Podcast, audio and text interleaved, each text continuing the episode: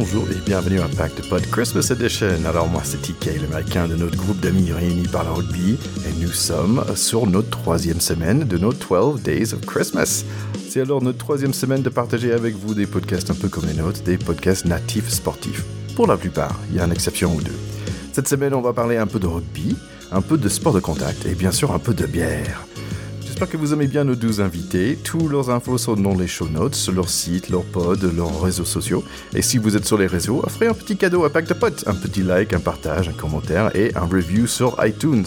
Allez, bonne écoute à tout le monde et restez jusqu'à la fin parce que la petite chanson commence à être bien sympa. Allez, happy holidays everyone. Bonne écoute. Alors, merci d'être là avec nous pour notre euh, neuvième, donc ninth euh, pod of Christmas. Alors, euh, pour être honnête, ça fait un bon moment que j'avais pas pratiqué le rugby. Ça fait environ cinq ans pour être exact. Et je savais que l'ambiance et les amitiés me manquent et c'est un des raisons en fait que j'ai créé ce podcast.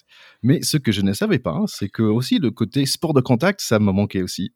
Grâce à mon podcast sur la perte de poids, un peu plus léger, j'ai pu rencontrer mon coach sportif, c'est Fabrice Macos, et qui, tout doucement, il m'a introduit à des gants de boxe. Et me voici en train de faire mon première année, en fait, de Krav Maga. Donc j'ai pensé, pourquoi pas, faire un épisode sur les sports de combat. Et là, avec nous, nous avons Lionel Froidure avec son podcast Karaté et réflexion sur les arts martiaux. Salut Lionel Salut Tiki, comment vas-tu? Ouais, très bien, je te remercie. Donc écoute, première question, normalement c'est pourquoi ce sport-là? Mais je sais que pour toi c'est un peu différent, c'est pas juste ton sport euh, que tu pratiques, euh, le karaté et les arts martiaux en général, mais c'est pas juste un sport pour toi, mais c'est un métier et plus qu'un passion euh, que tu partages.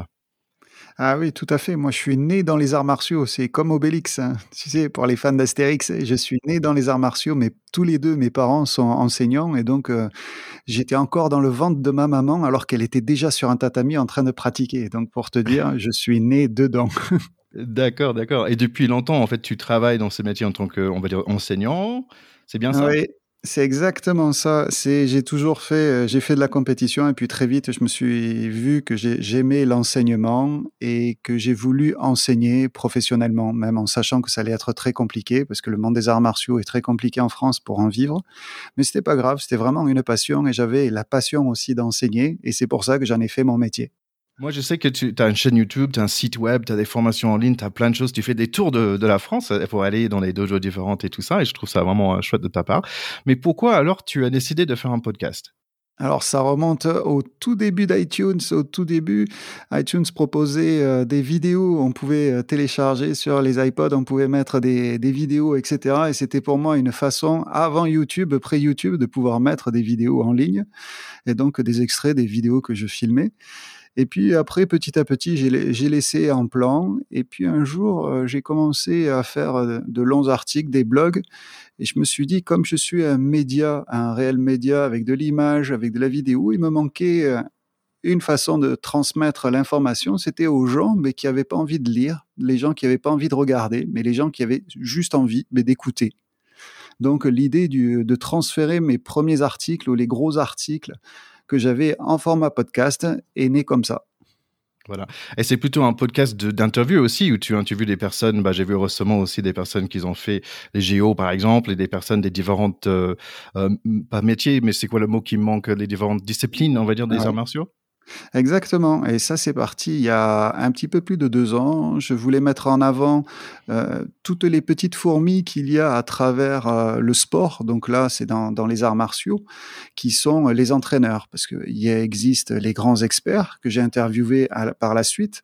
Mais au tout début, c'était pour mettre en avant ben, toutes les petites fourmis qui travaillaient, qui faisaient qu'en fait, ben, il y avait des experts après, il y avait des équipes de France, il y avait euh, des grands champions. Mais tout cela, ben, ça partait des petits clubs et des petits entraîneurs et donc, c'était leur donner un petit peu, les mettre sous la rampe, sous la rampe des lumières et partager avec eux leurs problèmes, leurs soucis, leur vision de la pratique.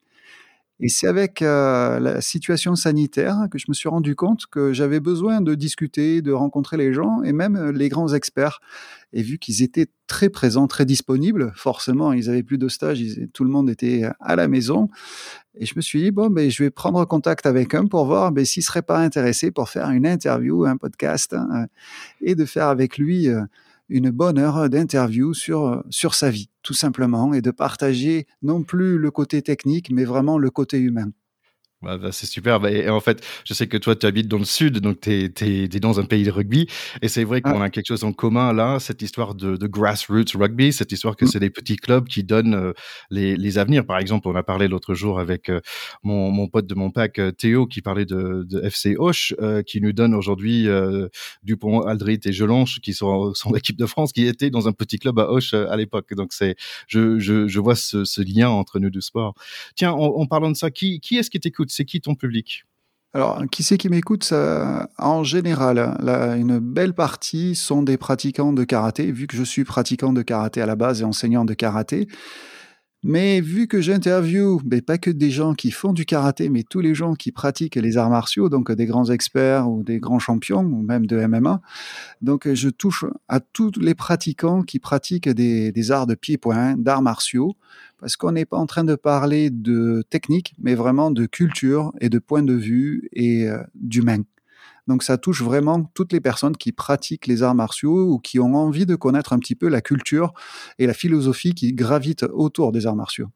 Ouais, ce qui est intéressant, qu'on connaît un, bah, il me semble, je suis pas vraiment dans, dans ces milieux, je, commence tout juste, mais j'ai l'impression, euh, en te connaissant et aussi Fabrice, que en fait, euh, faire des arts martiaux, c'est un peu comme des langues. En fait, on, on prend une, et on apprend une, et après on apprend un peu un autre et un autre et un autre, parce que c'est bien d'être polyglotte, on va dire, au niveau des arts martiaux aussi. Oui, c'est très bien. Et puis c'est surtout qu'on est cousins.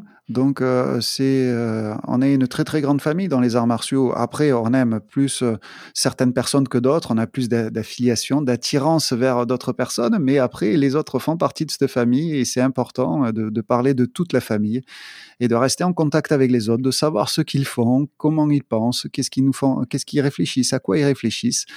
Et c'est pour ça que c'est intéressant, parce qu'en même temps, en retour, ça nous fait réfléchir, hein, même si on ne s'était pas posé cette question-là. Et le fait que cela pose, ben, nous, on se dit, ben, tiens, c'est pas mal, c'est très bien comme idée. Je pense que ça peut être super intéressant et c'est transposable. Ouais, ouais, ouais. Donc j'entends cette histoire de, de, euh, contact humain aussi dans, ton podcast. Avec, tu as fait plein d'épisodes différents. Mm. Qu'est-ce que ça t'apporte, toi, d'avoir fait ce, podcast depuis euh, les ah. deux ans, depuis Covid? Ah, mais pour moi, c'est euh, la chance de pouvoir les côtoyer, de pouvoir les interviewer d'une part, même si euh, je les connais quasiment tous personnellement. Mais déjà, pour moi, c'était aussi le plaisir de pouvoir euh, les faire connaître humainement, parce qu'ils sont très connus pour la plupart, mais ils les connaissent sur le tatami, ils n'ont pas le temps d'expliquer leur vie et c'est pas leur, c'est pas le moment. Et donc il y a beaucoup de gens qui les connaissent, mais qui connaissent pas les personnages en dessous, ben, la tenue de karategi ou qu'on appelle communément le, kimono, et ils les connaissent pas. Ils connaissent pas vraiment leur parcours. Et pour moi, ça c'est le, c'est l'une des choses qui m'a le plus apporté, c'est que dans un sens, j'ai amené les gens à les découvrir. Et donc ça, ça me mmh fait très très plaisir. Pour moi, personnellement, je les connaissais déjà, même si j'ai appris plein de choses que je ne savais pas. Mais euh, le plus grand plaisir et satisfaction personnelle, c'était vraiment ça. C'était vraiment de, une entraide, une entraide. Et comme dit euh, une vieille maxime euh, japonaise de Jigoro Kano, le fondateur du, judo, il disait Kotekitae. Et donc c'est vraiment super important. C'est entraide et prospérité mutuelle. Et à un moment donné, il faut arrêter de penser que à soi et qu'est-ce que ça nous rapporte à nous, mais plutôt qu'est-ce qu'on peut faire pour les autres hein, et que ça nous fait plaisir de le faire. Et c'est vraiment là, euh, pour moi, l'âme des arts martiaux, c'est euh, c'est entraide et prospérité mutuelle. Bah super, mais j'entends aussi euh, l'opportunité d'apprendre plus par rapport à l'homme ou femme derrière le gui, si j'utilise bien le bon mot. Oui, c'est ça, c'est exactement ça. C'est vraiment apprendre, apprendre à comprendre le, le chemin qu'a pris chaque expert ou chaque compétiteur, par exemple avec Alexandra qui a, fait les JO, qui est la seule compétitrice française qui a fait les JO et qui était en kata. Donc, euh, et c'est superbe de pouvoir les écouter et de, de, savoir ce qu'ils ont envie, qu'est-ce qui les ont poussés à aller aussi loin, qu'est-ce qui les motive personnellement et pas juste la médaille, mais vraiment intrinsèquement, qu'est-ce qui, qu'est-ce qui les anime, ces personnes-là. Et je trouve ça intéressant. J'ai eu l'opportunité d'interviewer plusieurs grands rugbymen et c'est, toujours, ouais, je trouve cette question assez intéressante. Mais qu'est-ce qui les fait euh, séparer des autres, en fait? Et euh, c'est toujours mental. Donc, comme cadeau de Noël, quel est l'épisode que tu peux nous, nous recommander? où est-ce que je peux démarrer avec ton podcast? Alors là, c'est, super compliqué parce que il y en a, il y en a, il y en a beaucoup. Donc, il y a plus d'une cinquantaine déjà d'interviews d'une heure déjà. Mais déjà pour commencer, pour savoir un petit peu où est-ce qu'on pourrait aller, c'est déjà de comprendre ben, la philosophie dans laquelle je parle, c'est euh, d'aller voir euh, le bunkai et les six étapes pour décoder euh, son kata. Et comme tu sais, le kata, c'est quelque chose qui est pris par les gens de l'extérieur, comme quoi c'est juste un enchaînement visuel, d'enchaînement technique et qui n'a pas de sens. Et ce podcast, il est là vraiment pour aider les gens à comprendre les étapes pour pouvoir le décoder et pour pouvoir ensuite l'appliquer à deux et en faire quelque chose de réel et de praticable dans la vie réelle. Voilà. Bah super, bah super. Bah, moi, personnellement, bah, je suis allé trouver ton podcast parce que j'ai cherché des informations en fait sur la crave parce que bon, you know, je voulais faire du crave avec Fabrice, mais je connaissais pas trop et donc je suis allé voir. Euh, tu avais euh, deux épisodes euh, sur sur le crave, donc je trouvais ça intéressant. Donc j'invite nos chers écouteurs de, si vous êtes intéressés par par les armations en général, euh, allez sur votre plateforme de podcast euh, pour télécharger son podcast, allez sur YouTube et lui chercher, euh, ou vous pouvez aussi aller sur son site web qui lionelfroidure.com. Merci d'être là avec nous, Lionel. Merci beaucoup, Tiki. Allez, est-ce que tu es prêt pour chanter? J'espère.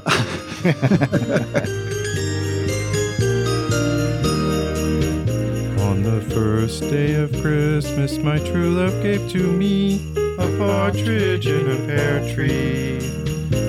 On the second day of Christmas, my true love gave to me two turtle doves and a partridge in a pear tree.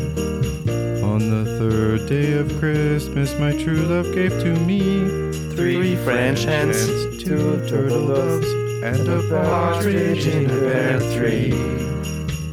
On the fourth day of Christmas, my true love gave to me four calling birds three French hens, two turtle doves, and a partridge in a pear tree.